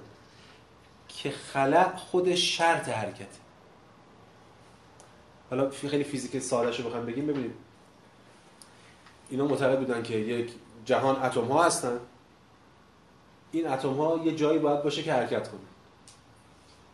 خود اون جای خالی باعث میشه که اینا حرکت کنه یعنی خود خالی بودن اونا باعث که فشار درونی اینا اینا رو به حرکت بندازه حتی تصور ما از خلا با تصور یونان از خلا فرق داره. ما خلا برامون جایی که هواشو بکشیم مثلا. ولی حالا تا اونجا که بحث ما برمیگرده هگل از دل این خلا و این حرفا که یونان یونان می‌زنن این خلا رو ربط میده به من... امر منفی یا نفی. میگه پس نفی برای اینا وجود داشته. جهان میگیم اتم ها و خلا ببینید وقتی ما میگیم مثلا گفتیم جهان یعنی هستی و نیستی به این معنا است که جهان یعنی هستی نیستی که وجود نداره. ما این تصور داشتیم دیگه تو قبل هگل. امروز که دیگه اما بعد هایدگر که همه میگه نیستی بچه ایجابی داره تو بر هستی مقدمه. موقع دارم میگم. ما میگیم هستی وجود داره. نیستی یعنی فقدان هستی. همون گفتم اعتباری برای اینا. اما یه متفکری داره اونجا تو اتمیستا که طیف مقابل دقیقا هراکلیتوسه داره از این صحبت می‌کنه که خلا هست جهان اتم هاست و خلا. خلا وجود داره. و حالا هگل بلافاصله بعدش رو پیوند می‌زنه. که زیرا آنها عامل به حرکت درآورنده درآورنده اشیا رو امر منفی میپنداشتن. البته هگل شاید بخواستیم دقیق‌تر بگیم باید بگیم که ناخودآگاه چنین بوده. چون یونانی‌ها که نمی‌گفتن امر منفی حرکت دهنده است. هگل داره بزده در دهان اونا می‌گذاره برای اینکه بتونه شواهد تاریخی خودش رو جور کنه. اما حالا مشکل یونانیان چیه؟ مشکل دموکریتوس حتی مشکل هراکلیتوس مشکل همه اونها که تا حالا در مورد نفس صحبت کردن و همیشه به انسداد رسیدن. مشکل اصلی که چرا هراکلیتوس شکست می‌خوره در مقابل گفتمان پارمدیسی و برای چند هزار سال گفتمان پارمدیسی غالب میشه اینه. اما آنها هنوز این امر منفی را به منزله خود درک نمی‌کردن. یعنی به مثل همه رئالیست بود مشکلشون این بود که رئالیست بوده. هراکلیتوس هم رئالیست بود. به همین دلیل نتونست دفاع کنه. حرکتش صلب می‌شد. اسپینوزا هم رئالیست سوژه رو اونجا عامل یا نسبت من با این نفی در نظر نمی گرفتم به منزله خود درک نمی کردم آنچه به ظاهر بیرون از جوهر رخ می‌دهد و فعالیتی بر ضد به نظر می‌رسد عمل خود جوهر است. کدوم جوهر؟ و جوهر خود را ذاتا سوژه نشان می‌دهد. همون ایده که اول پیش گفتم مطرح که جوهر سوژه است اینجا دوباره دوباره روش تاکید می‌کنه. سوژه این نفی رو درون خودش داره. و تا وقتی که ما حقیقت جهان رو از بطن خود سوژه نمی‌خواستیم استخراج کنیم کاری که هگل کانت داره در به یه معنا در مقولاتش رو اینا می‌کنه و کاری که خود هگل داره در دیالکتیکش می‌کنه کاری که دیگران کردن دیگه. حتی هایدگر با مفهوم دازاین می‌کنه و دیگران. این کاری که اونا نکردن. همواره در چارچوب صلب رئالیستی باقی موندن و به همین دلیل هیچ وقت نتونستن نفی رو ایجابی بفهمن یا ایجابی. این بند بسیار بسیار کلیدیه بند 37 که آخرش هم باز اشاره می‌کنه که ما واردش نمیشه که منطق بعد از پیداشانسی رو میاد و اون اسپکولاتیو فیلسوفی یا فلسفه نظرورز اونجا مطرح میشه بحثا رو مطرح خب میریم سراغ بند 38 که اگر اشاره می‌کنه به چه بعدا از بند 42 بعد اشاره بحث رو مطرح می‌کنه. ببینید این حرفا که انگار حرف تکراریه. میگه که فرد ممکن است بخواهد امر منفی را در مقام چیزی غلط کنار بگذارد و در عوض بدون معطلی از حقیقت آغاز کنه بله اینو قبلا گفته بود مثل گلوله که از تپانچه رها میشه یه هوی می‌خوایم از حقیقت آغاز کنیم. امر منفی رو در مقام چیز غلط بذاریم کنار. ما هم همواره هم کار می‌کنیم. امر منفی چون حقیقت ایجابیه. همون متافیزیک حضور دیگه. همون حقیقت همواره با خود هستی پیوند خورده نیستی حقیقت نیست میذاریمش کنیم. و اصلا چرا باید خود را با امر غلط به زحمت انداخت؟ چه وقتمون تلف کنیم؟ ما میریم از حقیقت آغاز می‌کنیم. اصلا روش همین بوده دیگه. غلطو بزنیم که ببینیم حقیقت چیه بریم از حقیقت آغاز کنیم. بریم ببینیم حقیقت حقیقی ترین چیز چیه؟ همون اصول بدیهی عقلی اصول متعارف. از اون شروع کنیم بشینیم بریم حقیقت رو جلو. برای هگل دقیقا برعکسه. قرار ما از غلط شروع کنیم. چرا؟ چون اولا حقیقتی اصلا در کار نیست. حقیقت قرار ساخته بشه. حقیقتی از پیش داده نیست که ما ازش بریم شروع کنیم. جدای از این حقیقتی وجود نداره به معنای امر ثابت که ما بریم کشفش کنیم. بلکه حقیقت از دل نفی غلط یا رفع غلط هستش که محقق میشه. تصورات معمولی و متداول در این باره به خصوص راه رسیدن به حقیقت را مسدود می‌کنن. مشکل اصلی ما همین است که اینا اون تصورات معمول و متداوله که خود اینا راه حقیقت رو بستن. کدوم تصورات؟ این تصور که معتقدن این حقیقتی وجود داره که باید بریم کشفش کنیم. اینجا فرصتی دست خواهد داد تا از شناخت ریاضی سخن بگوییم که دانش غیر فلسفی آن را مسابقه آرمانی می‌داند که فلسفه باید بکوشد تا بدان دست حالا هگل میگه اینجا فرصتی شده تا راجع به اون یه دقودلی که هگل داره اون تصفیه که می‌خواد در مورد دانش ریاضی. دانش ریاضی برای تمام اهل فلسفه مثل یک یک چی بگیم نمی‌دونم یک عاملی که ازش متنفرن یا یک کینه ای ازش دارن هر چیزی. چون همواره چوب ریاضی تو سر فلسفه خورده. از یونانیان بگیریم تا به ویژه جهان مدرن. همیشه می‌زنن تو سر اهل فلسفه که آقا ببینید ریاضی چجوری همه دارن میرن چگونه در طول شهر هزار سال همه به اون عقاید قائلن چجوری دو برابر دو همیشه چهاره. شما فیلسوفا که دو تاتون با هم دیگه یه لحظه مثلا به یه جای ایجابی برسید و یه نتیجه مشترک برسید هر کی میاد همه رو رد می‌کنه هیوم اومد همه رو رد کرد کانت اومد رو جواب داد فلان. و اتفاقا بعدا به پشتوانه همین استدلال از علم در مقابل فلسفه علم تجربی در مقابل فلسفه دفاع میشه که ببینید فیزیک و ریاض فیزیک و شیمی به این دلیل پیشروندن و رو به پیشرفت دارن. و مثل شما فلسفه دور خودتون نمیشه دور خودشون نمیچرخه که زبانشون ریاضی پس چه بهتر که روزی برسه که ما بتونیم از زبان ریاضی در فلسفه استفاده کنیم. فلسفه تحلیل کار کرده. اسپینوزا این کار کرده. بله خیلی این کار کردن. حتی تو همین راسل فرگت همین قرن 20 ادعا داشتن ما بتونیم آیه به یک زبان برسیم ریاضی. البته الان دیگه خوشبختانه اونور اعتقاد نداره این ور طرفدار داره. که میشه به زبان ریاضی برسیم. این معلومه کسی که اهل فلسفه است همیشه از این چوب. حالا هگل به یک نقدی می‌کنه به این روش. و به آرمانی دانستن ریاضیات به مسابقه روش. نقد هگل نسبت به زمان خودش که مطلقا پیشرو یعنی قبل از هگل این نقد به این شکل اصلا مطرح نشده. حتی ما اشاره می‌کنیم که شبیه کجا شبیه نقد هیومه کجا شبیه نقد افلاطون و دیگرانه حالا اینو میشه نشون داد. ولی به این شکل تمام قد عمیق و از همه جهات ریاضیات نقد کردن نداشتیم قبل از هگل. امروز دیگه این حرفا خب به ریاضیات جدید داریم. نقدای نسبت به ریاضیات اینا خیلی مطرح شده. هندسه جدید داریم هندسه ناقل دوست داریم. این حرفا خیلی امروز حرف تازه نیست ولی اون زمان حرفای پیشروی بود. این یک مقدمه بر اون پنج بند کلیدی و خیلی جذابی که از بند 42 تا 46 هگل نقد ریاضیات کرده. قبل از اینکه وارد اون بندها بشیم هگل یه اشاره می‌کنه سعی می‌کنه اون نقدهای خودش رو جهت بده بعدا. اشاره می‌کنه به علوم دیگه ای که یه مقدار ایجابی. به ویژه تاریخ. یه اشاره هم به تاریخ می‌کنه ولی باز اونجوری به تاریخ نمی‌پردازه توی بند 39 هگل باز هم همون بحث صادق کاذب می‌کنه همون حرفا رو می‌زنه به شکل دیگه ای ولی نتیجه دیگه ازش می‌گیره. این حرفا که الان بخش اول بند 39 که من الان می‌خونم همین حرفا بوده که قبلا تو همین پیشگفتار زده تو بند قبلم زده.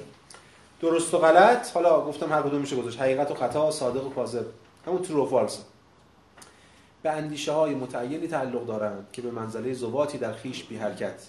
یکی ثابت اینجا و دیگری ثابت آنجا ایستاده. و هر کدام از دیگری مستقل است و هیچ وجه اشتراکی با آن نداره. خب که روشنه ترو ترو فالس درست و غلط یکی اینجاست که اونجا هیچ با هم ارتباط ندارن. برخلاف این رو کرد باید اصرار کرد که حقیقت سکه‌ای ضرب شده نیست که بتوان آن را نقدن خرج کرد و به جیب زد. همچنین غلط حالا خطا یا کاذب نیز وجود ندارد. همان گونه که شر وجود ندارد. این بحث ما واردش نمیشیم ولی خیلی خیلی روشنه که هگل داره. همون حرفایی که هگل در مورد درست و غلط می‌زنه به مراتب در مورد در واقع خیر و شر هم وارده. یعنی اخلاق یعنی هگل داره اخلاق مبتنی بر خیر و شر که حالا بعدا به اسم مورالیتی اینو نقدش می‌کنه رو هم زیر سوال می‌بره. امکاناتش هم داره اینجا. ولی فعلا ما واردش نمیشیم چون اصلا تو این بندم خیلی بحثش نده باید برسیم اونجا که در مورد اخلاق و اخلاق صحبت می‌کنه مفصل موردش حرف بزنیم. این از این.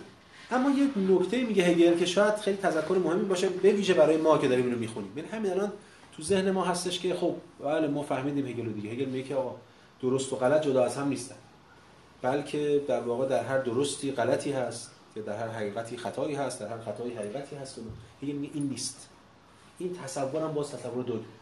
ببین چی میگه هگل میگه در بیان اینکه یا بیان که در هر غلطی درستی هست هر دوی اینها یعنی درست و غلط به منزله آب و روغن تصور شدند.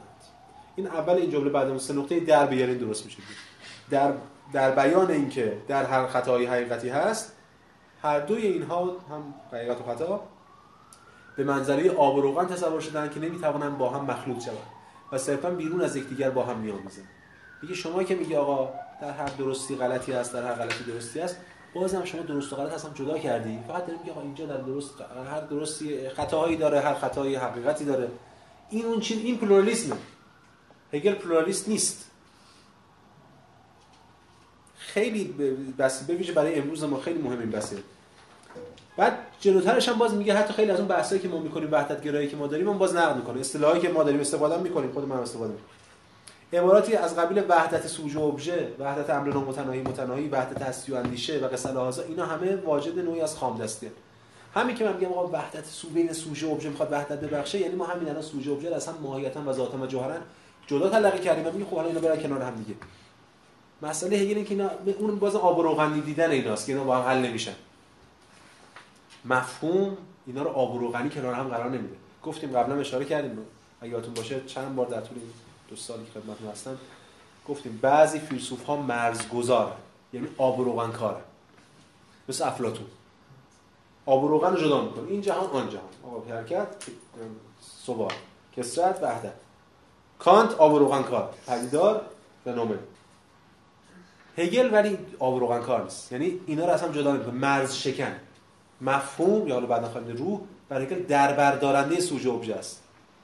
اینا رو در هم حل می‌کنه. چگونه مب به مفهوم می‌رسیم مفهوم چیزی خارج از سوژه ابژه نیست بلکه از اتفاق از دل رفع شکاف بین سوژه ابژه است که مفهوم سر بر میآورد. حالا هم خواهیم دید. اینا رو باز فرصت داریم بحث بزنیم پس این خیلی نکته کلیدی بود که اینجا هگل اشاره کرده بهش و توی بند چهل هم باز هگل اشاره می‌کنه. حالا من ترجمهش نیاوردم این ترجمه هم یه دردسر شده واسه من دیگه. الان دفعه 5 6 صفحه شد.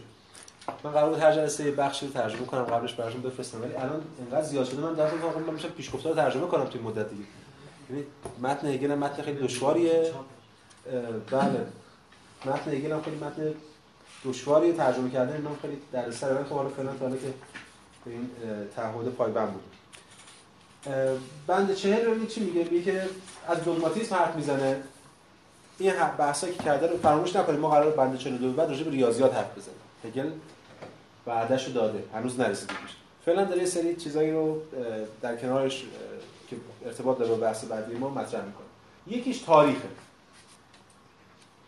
دوگماتیزم که اینجا مطرح می‌کنه میگه که the dogmatism of the way of thinking همون جزمندیشی اون شیوه اندیشیدن یعنیش ایجابی ایجابیت محض. به دنبال چیه؟ به دنبال این سوال هست که مثلا کی سزار به دنیا اومده؟ یا سوالای اینجوری که تو تاریخ مطرح میشه. بحث تاریخی میگه. که بفهمه که مثلا جوابهای ایجابی بهش بده. که مثلا در مورد هندسه اشاره کرد در مورد مثلثی که شکل مثلث قواعد حاکم بر مثلث. در واقع به دنبال گزاره های ایجابیه به عنوان حقیقت. داده های ایجابیه به عنوان حقیقت. تو بند چه حرف خاصی دیگه نمی‌ذاره. فقط آخرش میگه که این رویکردها the nature of such so called truths ماهیت یا طبیعت چنین به اصطلاح حقیقتی is different from the nature of philosophical truths متمایز متفاوت از ماهیت یا طبیعت حقایق فلسفه. این حقیقت ها که دنبال این ایجابیان صرفا امور ایجابیان از فلسفه از حقایق فلسفی مثلا متمایزن و جدا. حالا شروع می‌کنه نقد اون علوم ایجابی رو که دوگماتیکه اول از همه دم دست ترینش هم که الان اشاره کردیم تاریخه تاریخ علم تاریخ معنای تاریخ نگاری کرونولوژی. اینجوری. قصه حوادث دیگه. این به دنیا اومده اون مرده این به تخت نشسته این کارو کرده جنگ کنه شده برنامه و در بند 41 هم ما می‌بینیم میگه که در خصوص حقایق تاریخی به اجمال تمام می‌توان متذکر شد. که تا آنجا که در پرتاب وجه صرفا تاریخیشان بررسی شوند به سادگی تصدیق خواهد شد که آنها با وجود فردی با محتوای حادث و دلبخواهی و با تعینات غیر ضروری این وجود فردی سر کار داره بله تاریخ هم دیگه. وجود فردی و محتوای دلبخواهی و حادثی و خود. با اینا سر کار داره و اینو نقد می‌کنه. میگه این البته آخر این بند 41 هم نکته میگه. میگه که حتی در مورد تاریخ هم حتی در موقع این even in the case of immediate intuition حتی در مورد این شهودهای بی شهود بی واسطه هم میشه به حقیقت در ارزش حقیقی داشت داشته باشه که only when such acquaintance is linked to the reasons behind it. فقط وقتی که این همین فهم ما شناخت ما به دنبال ریزن های پشت اونه به دنبال دلایل پشت اونه. ببینید هگل داره تاریخ رو نقد می‌کنه. ولی هم با نه فقط تاریخ در همه حوزه هگل وقتی یک دانشی رو نقد می‌کنه به این معنی است که دانش بزنیم کنار. گفتیم بارها دیگه. این دانش رو نقد می‌کنه میگه دانش به سمت حقیقت ما رو سوق نمیده. اما بلافاصله تذکر آ حواستون باشه. اگه ما می‌خوایم به حقیقتی برسیم باید دل همینا برسیم. ببین هگل تا حالا در پیش گفتار داره همه چیزو نقد می‌کنه. اینو نقد می‌کنه اون نقد می‌کنه. اما این به معنی است که همینا نقد کردن. من گفتیم دیگه. و خودش قرار دانش ارائه بده. اتفاقا فلسفه هگل قرار از بطن همین نقدها حاصل میشه این قرار همین رو حفظ کنه. میگه خود همون تاریخی که ایجابیه و صرفا قصه است می‌تونست به سمت حقیقت سوق پیدا کنه و حقیقی باشه به شرط اینکه ما همین کارو می‌کنیم. دلایل اتفاقات رو ما بدونیم. ببینید اگه شما به دنبال دلایل باشید اون وقت یعنی چی؟ یعنی هر اتفاقی در تاریخ دلیل داره. اونم دلیل داره اونم دلیل داره. اون وقت تاریخ تبدیل میشه به زنجیره علمی ضروری. که همون چیزی که علم می‌خواد انجامش بده. پس در خود تاریخ اگه خود تاریخ به خودش بیاندیشه به خودش خداگاه بشه اون ضرورت از دل خودش استخراج می‌کنه. مسئله تاریخ اینه که این دچار خداگاهی به خودش نشده و به همین دلیل نگاه ما به تاریخ نگاه حوادثه. گفتم همون داستانه که آقا اگه فلانی فلان تاریخ هست فلان جا به دنیا نمیومد یا فلان جا میمرد یا فلان جا اتفاق میفته این مثلا تاریخ ما اینوری می‌شد یا اونوری. یعنی ضرورت نقد در پس تاریخ رو ما نمی‌بینیم. این دیگه نقدش به تاریخ که حالا اینو علم یک جانبه می‌دونه و ایجابی می‌دونه. اما بریم سراغ اون پنج تا بند آخری که مد نظرمون بوده و وعدهش رو داده بود از بند 42 تا بند 46 این چهار بند و پنج بند میشه به زیل عنوان حمله به ریاضیات در واقع جمع کرد. اینجا هگل شروع می‌کنه نقد می‌کنه ریاضیات رو. البته از چند جهت هگل ریاضیات رو نقد می‌کنه. هم خود ریاضیات رو به مسابقه علم شناخت حقیقت نقد می‌کنه هم ریاضیات رو نقد می‌کنه تا بعدا علم رو نقد کنه که روش ریاضی. ولی فعلا تا اونجایی که به بحث پیشگفتار مربوطه هگل ریاضیات رو نقد می‌کنه به رادیکال ترین شکل ممکنش برای اینکه همون مسئله خودش برای اینکه این نقدی که همواره فلسفه میشه که ریاضیات یعنی به مسابقه روش حقیقت باید الگوی فلسفه قرار بگیره یا به مسابقه آرمان فلسفی باشه اونو در واقع می‌خواد نقد کنه و نسبت به اون واکنششون خب. ابتدا هگل نقد می‌کنه ریاضیات رو یا هم برهان ریاضی رو. ریاضی هم که ما بگیم هم هندسه است و هم جبر همه اینا رو در بر داریم. یه نقد می‌کنه برهان رو یا روش ریاضی رو. یه نقد هم می‌کنه به مصالح یا مواد ریاضی. یعنی دو دو سطح نقد یکی بر روش ریاضی که نقد می‌کنه یکی اون چیزایی که ریاضی داره ازش استفاده می‌کنه این اعداد و علامات و اینا. هر دو تا اینا نقد خب. اول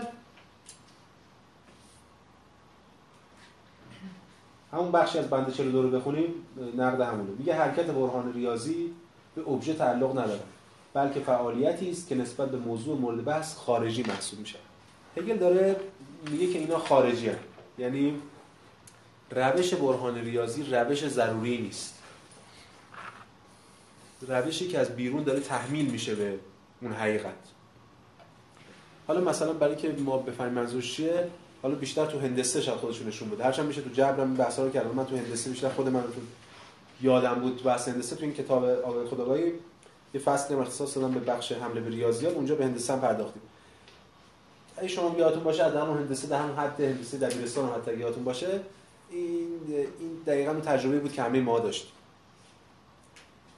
یک مقدماتی داریم. یه نتیجه که می‌خوایم بهش برسیم. یه قضیه است که باید اثبات بشه. یادتون هست که مقدمات داشتیم و قضیه راه ما برای از, از این مقدمات برای رسیدن به اون نتیجه یا اون قضیه راهی نبودش که بشه از خود مقدمات استخراجش شما امکان داشت از خود مقدمات شروع کنید استدلال کنید استدلال کنید استدلال کنید برید به یه جای دیگه. ده روزم بچرخید به اون نتیجه نرسید.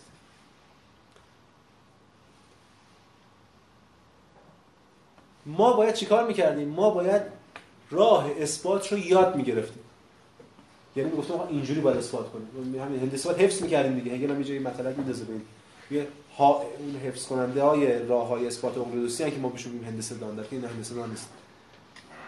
ما باید یاد می‌گرفتیم که آقا این از اینجا از این مقدمه باید برای که به اون نتیجه برسیم از این مسیر خاص مشخصا بریم بعد که این مسیر رو می‌رفتیم به اون می‌رسیدیم این می‌شد مسیر اصلی. هگل چی میگه اینجا؟ هگل همین میگه. میگه که در بند 44 میگه که اما نقصان اصلی این نوع از شناخت هم ریاضی هم باش خود شیوه شناخت هم با ماده و مسائل آن سر و کار داره. ماده و مسائل که مال بند 45 بهش خواهیم رسید. حالا فعلا در مورد شیوه حرف می‌زنیم. در وهله نخست تا آنجا که به شیوه شناخت مربوط می شود هیچ بینشی نسبت به ضرورت ساختار حاصل نشده است. ضرورت از مفهوم معادله بر نمیاره بلکه ضرورت بر معادله تحمیل می شود و فرد, فرد آموزش دیده است تا فقط این خطوط را ترسیم کند. در حالی که تعداد بیشماری از سایر خطوط استدلالی را نیز می‌توان ترسیم کرد. و فرد می آموزد که کورکورانه از دستور تبعیت کند. همین چیزی که بهش آموزش هندسه یا یادگیری هندسه. پس اینجا نقد می‌کنه و همین نقد میشه بس داد به همه معلوم من در مورد هندسه مثالش زدن به کل بحث ریاضیات مثلا اثبات های ریاضی یا ریاضیات پیشرفته مثلا تو معادله دیفرانسیل اینا. شیوه های اثبات شیوه هایی که چون بی شما شیوه است شما بعد یه شیوه تصادفی میرن ریاضیدانا. وقتی به اون نتیجه می‌رسن اون شیوه میشه شیوه مشخص. شاید با یکی دو تا شیوه دیگه هم بشه بهش رسید ولی شیوه مشخص داریم که شما باید یاد بگیرید. این از شیوه اثبات که برای اون خارجیه. از ضرورتش از بطن خود امر از بطن خود مقدمات استخراج نمیشه. اما شاید مهمتر از اون و دم دستتر از اون مساله و مواد ریاضیه که اگر نقد می‌کنه. میگه ریاضی چی داره؟ به مسابقه مواد و مسائل یه سری عدد داره و یه سری علامت. اونا رو میره نقد می‌کنه. میگه که متقاعد کنندگی یا بداهت این شناخت ناقص چیزی است که ریاضیات به آن میبالد. بله دیگه ریاضیات به چیش میباله؟ به همین بداهتش متقاعد کنندگی یعنی همه همدل همه هم نظر مشترک. و به واسطه داشتنش به فلسفه فخر میفروشد. اما این امر منحصرا بر فقر قایتش و نقصان ماده و مسائلش مبتنی است. و به همین دلیل از همان نوعی است که فلسفه نباید روی خوشبانشان دهد. الان جلوت باقیشو می‌خونیم ولی قبل از اون من ایده رو مطرح کنم ایده هگلی رو. ببینید حرف هگل اینه که ریاضیات قطعیه. نه به خاطر اینکه چیزی بیشتر از فلسفه داره به خاطر اینکه چیزی کمتر از فلسفه به خاطر که فقیرتره قطعی. فلسفه قطعی نیست. فلسفه پر از تنش و دعوا اوناست که شما همیشه ریاض رو می‌زنید تو سر فیلسوفا که آقا شما پر از تنشی ما اینجا ثابتیم. یه اتفاقا در جهان که حقیقت در حال شدنه نشون میده شما چقدر ناحقیقی هستین که همیشه ثابتید ریاضیات ضعف فقیرتر از فلسفه است. چون با جهان واقعی در ارتباط نیست. شبیه نقدی که هیوم می‌کرد می‌گفت ریاضیات توتولوژی ذهنیه فقط. همین نشون توتولوژی بازی ذهنیه واسه همیشه ثابته. شما دو به علاوه مساوی جور ترکیب دو به علاوه مساوی 4 چون تعریف های ثابته نتایجش هم ثابته. بله این هنر نیست. و مهمتر از اون علم شناخت حقیقت جهانی نیست چون حقیقت جهان در حال شدنه. بله بله میشه میشه. به اصول موضوع بله. اسپینوزا دیگه بله. همین آرمان اسپینوزا اینا داشتن دیگه. این زبان ریاضی کنیم حل میشه. دکارت هم این آرمان رو داشت حتی توی اصول روشش میگه ولی دیگه زورش نمی‌رسه این کار انجام بده. لایبنیتس هم داشت بله. این اصلا دنبال یه زبان ریاضی بودن واقعا برای زبان general language هستن دنبال زبان عمومی ریاضی بودن. لایبنیتس که دیگه بگیش حالا این ادامه میدیم. میگه که ماده ای که برای ریاضیات این غنای مسرت بخش حقیقت را فراهم می آورد عبارت از از مکان و واحد عدد. مساله ریاضیات چی حالا هندسه و ریاضی نمونه مکان مال هندسه است. واحد عددی واحد عددی یک. بعد دو میشه دو تا یک. این داستان. عدد واحد عددی یونیت و اونم که مکان. مکان وجودی است که در آن مفهوم تمایزاتش را گویی که در اقلیمی توهی و مرده حک می‌کنه که در آن خود این تمایزات اموری صرفا نامتحرک و بیجانه می شما تصور کنید مکان هندسه رو. مکان هندسی مکان فرازمان. به همین دلیل پس غیر حقیقی. یه مکان مرده است. و این هنر نیست که وقتی شما یک سری چیزهایی رو می‌برید توی مکان مرده تبدیل میشن به مرده. و بهش میگید که ثبات تاریخی و به همین دلیل ارزش برش قائل میشید. این زد ارزش برای هگل. مکان مرده و بیجان. فراموش نکنید توی پرانتز هگل داره با هگل از کانت شروع شده این بحث از لایبنیتس شروع شده بعد کانت و بعد به هگل داره به اوجش می‌رسه. ما داریم از گفتمان حقیقت مبتنی بر مکان میریم وارد گفتمان حقیقت مبتنی بر زمان میشیم که بعدا در فیزیک و اینا خودشون نشون میده این دیگه آخرین لگد هایی که داره به مکان زده میشه اون تصوری از مکان موجود مطلق ثابت. حالا این مکان برای هندسه و همچنین بعدش میاد در برای خود علامت ها در خود ریاضیات و جبر هم مطرح می‌کنه. این دانش در طول مسیر تساوی به پیش می‌رود. دقیقا به این دلیل که خود را حرکت نمیده نقد می‌کنه مفهوم تساوی رو. ما یه چند دقیقه صبر کنید اینو بزنید تو پرانتز. تو بند 46 که اونجا بحث کمیت مطرح می‌کنه مفهوم تساوی هم میگیم. من سری نقل قولایی هم حتی ریاضیات برای مثال رابطه خط و سطر را مورد توجه قرار نمی‌دهد. و زمانی که خود یک دایره را با محیطش مقایسه می‌کند با محاسبه ناپذیریشان که می‌توان گفت نسبتی نهفته در مفهوم یعنی با امر نامتناهی مواجه می‌شود که خودش به تعیین ریاضی تن نمیده دیگه این ضربه کاری رو زده. این چی میگه؟ میگه که خط نقطه خط سطح و حجم در ریاضیات اموری منفک. اینا از هم استخراج نمیشه. به همین دلیل شما نمی‌تونید از یکی به دیگری گذر کنید. بزرگترین شاهد مدعای این یا بزرگترین نقصان برای ریاضیات که همون لحظه اول برای کسی که داره ریاضیات مطالعه می‌کنه در همون دقایق اول تو ذوق می‌زنه اینه که ما برای اینکه بتونیم محیط دایره رو حساب کنیم باید بریم از دو پیار دیگه بریم از آر از قطر حساب کنیم.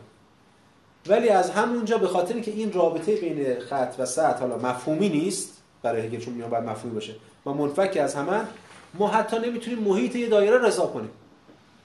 ما بهش میگیم عدد پی 3 ممیز 14 فلان هنوز هم همین امروزش هم نمی‌دونم اون چیه تاش بیا شما از اندازه‌گیری محیط دایره عاجزین. چرا؟ چون که این محیط مبتنی بر قطری می‌کنه که نمی‌تونید به اینا ارتباط برقرار کنید. ارتباطی نیست. با محاسبه ناپذیری اون مواجه میشید. و این حتی در واقع به اون به حقیقتی می‌رسه که امر نامتناهی یعنی بیشون بی‌نهایتی که پشت عدد پی است و ریاضیات بهش تن نمیده اما اون چیزی که پاس دادیم به بند 46 و الان می‌خوایم باهاش صحبت کنیم مفهوم مساوی یا تساوی. میگه اصل کمیت یا اندازه حالا کمیت رو گذاشتیم کوانتیتی اینجا مگنیتیود به کار می‌بره.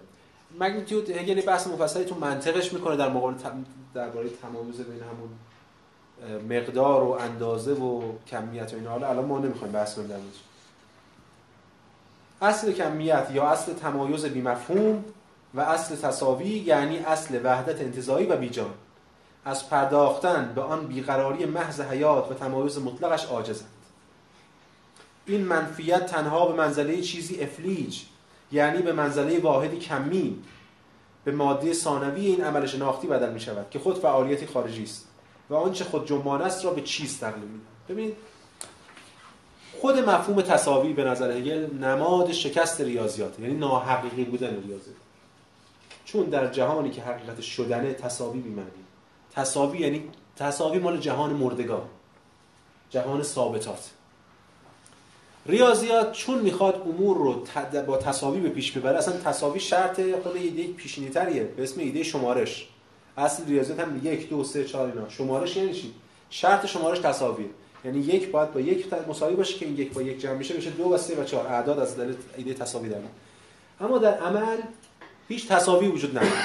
و در واقع هیچ شمارشی در کار نیست. شمارش همواره اون چیزی که آدورنو میگه این همان ساختن چیزهای ناین همانه. یعنی چیزهایی که با هم یکی نیستن رو ما به زور یکی می‌کنیم. چگونه به زور یکی می‌کنیم؟ حقیقتشون رو ازشون سلب می‌کنیم. واقعیت عینیشون ازشون سلب می‌کنیم مثلا من میگم که به این ماژیک میگم یک بعد میگم یه چیز دیگه هم دستمه بعد میگم چیز دیگه. تبدیلش چیز. میگم دو تا چیز دستم.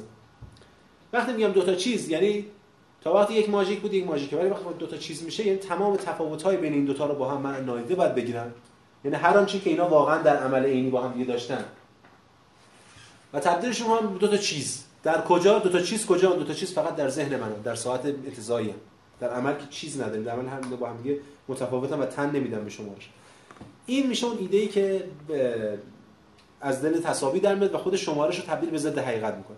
ببینید شمارش هگل نمی‌خواد بگه نشمریم دیگه که نیست منظورش. هگل می‌خواد اینو بگه که آقا ریاضیات در ابتدا اصلا برای چی به وجود اومد؟ معلومه من وقتی که نمی‌دونم الان باشم بخوام برم از اینجا بخوام برم یه شهر دیگه باید کیلومترها رو بشمرم ببینم خب چقدر دیگه می‌رسم یا الان برم خونه مثلا یخچالمو باز کنم بشمرم چند تا پرتقال دارم که ببینم مثلا چند روز باش میشونم دووم بیارم. یعنی برای عقل معاش برای کار من را بندازه. علم شناخت حقیقت نیست. علم این که بشمریم من اومدم از صحرا و گوسفندان بشمرم که مثلا چند تاشون کم شده. اگه مشکل ما این بوده که از دل این ایده شمارش می‌خواستیم راهی برای کشف حقیقت پیدا کنیم. به خاطر اینکه می‌خوایم حقیقت رو بکشیم. یک نقل قولی هست که من اینجا توی هم کتابم ذکر کردم از این کتاب بدیو راجع سمپل که دقیقا متناظر و منطبق با همین ایده ای که اینجا مطرح شده. بدیو میگه که دیگه این ایده رو کاملا میشه با توجه بحثی که مطرح کرده فهمید. همه رویه های حقیقت از اصل موضوع حاکم بر وضعیت و سامان دهنده دنباله های تکرار شونده آن میگذرند خود ایده تکرار ایده ضد حقیقت هر رویه حقیقت در تکرار وقفه میافکند و از این رو نمی‌تواند متکی به آن دائمی بودن انتزاعی باشد. دائمی بودن انتزاعی هم شعار ریاضیات که من دائمی انتزاعی یعنی من حقیقت مطلقم ثابت. که ویژگی هر گونه وحدت حاصل از شمارش است. از منظر قانون حاکم بر شمارش جمله دقت کنید حقیقت همواره از شمارش کسر میشه. اون چیزی که در شمارش از دست میره خود حقیقته. خود حقیقت انزمامی امور و موجوداته. و اینجاست به همین دلیلی که هگل میگه خود این چیزیه که امور خود جنبان را به چیز تغییر میده. تنها با این هدف که اکنون در این چیز محتوای بی‌اعتنا خارجی و بیجان داشته باشه. اینو می‌کشه تبدیلش می‌کنه به چیز بعد اون وقت می‌تونه بشمارتش. اون ادعا کنه که من دارم حقیقت حقیقت من در طول زمان ثابته. چرا ثابته چون اصلا ارتباطی با زمان ارتباطی با حقیقت نداره و یک بازی زب... بازی زبانی حالا قول امروزی یا بازی مبتنی بر علامت هست پس نقد هگل به ریاضیات اولا اون جواب سرراستی داده نسبت به کسانی که معتقدن ریاضیات با روش بشه برای فلسفه. و خیلی نگاهی اشاره کردم و شما الان حتی مستحضر هستید با این بخشی که خوندیم که چقدر نقد پیشروی نسبت به زنانش این حرفا 210 سال پیش مطرح شده. اون موقع هنوز هیچ بحثی در نقد ریاضیات این بحثی که در این نیمه دوم قرن 19 مطرح شده هنوز چک نگرفتیم. اما در این حال هگل داره به خودش یک در واقع یک سلاحی رو برای خودش فراهم کرده. یه امکاناتی برای خودش فراهم کرده که بعدا ازش استفاده خواهد کرد. ما در بهار سال آینده به بحث گذار از ادراک به فاهمه خواهیم رسید که بعدا باش علم تجربی رو نقد کنه. و در نهایت اون نقدی که همیشه فلسفه میشه که شما چرا همیشه دور خودتون میشه در اینا حقیقت سا حقیقت حقایق ثابتن رو مورد انتقاد قرار بده. به عنوان آخر کلاس یه نقل قول دیگه هم بخونم از مارکوزه که تمایزی می‌ذاره بین حقیقت فلسفی و حقیقت ریاضی. ما از جلسه بعد که بند 47 هست. وارد این میشیم که پس حقیقت فلسفی چیه؟ اگه حقیقت ریاضی نیست حقیقت به چه شکلی؟ بچه یکی یه مقدار با اغماز میشه گفت وارد بچه ایجابی یا تجویزی پیش گفتار میشه. اینم باز این بخش آورده من هم کتاب خرد و انقلاب مارکوزه است که این بخشش رو نقل کردم تو کتاب. حقیقت فلسفی به وجود به خود وجود موضوعاتش شکل می‌دهد.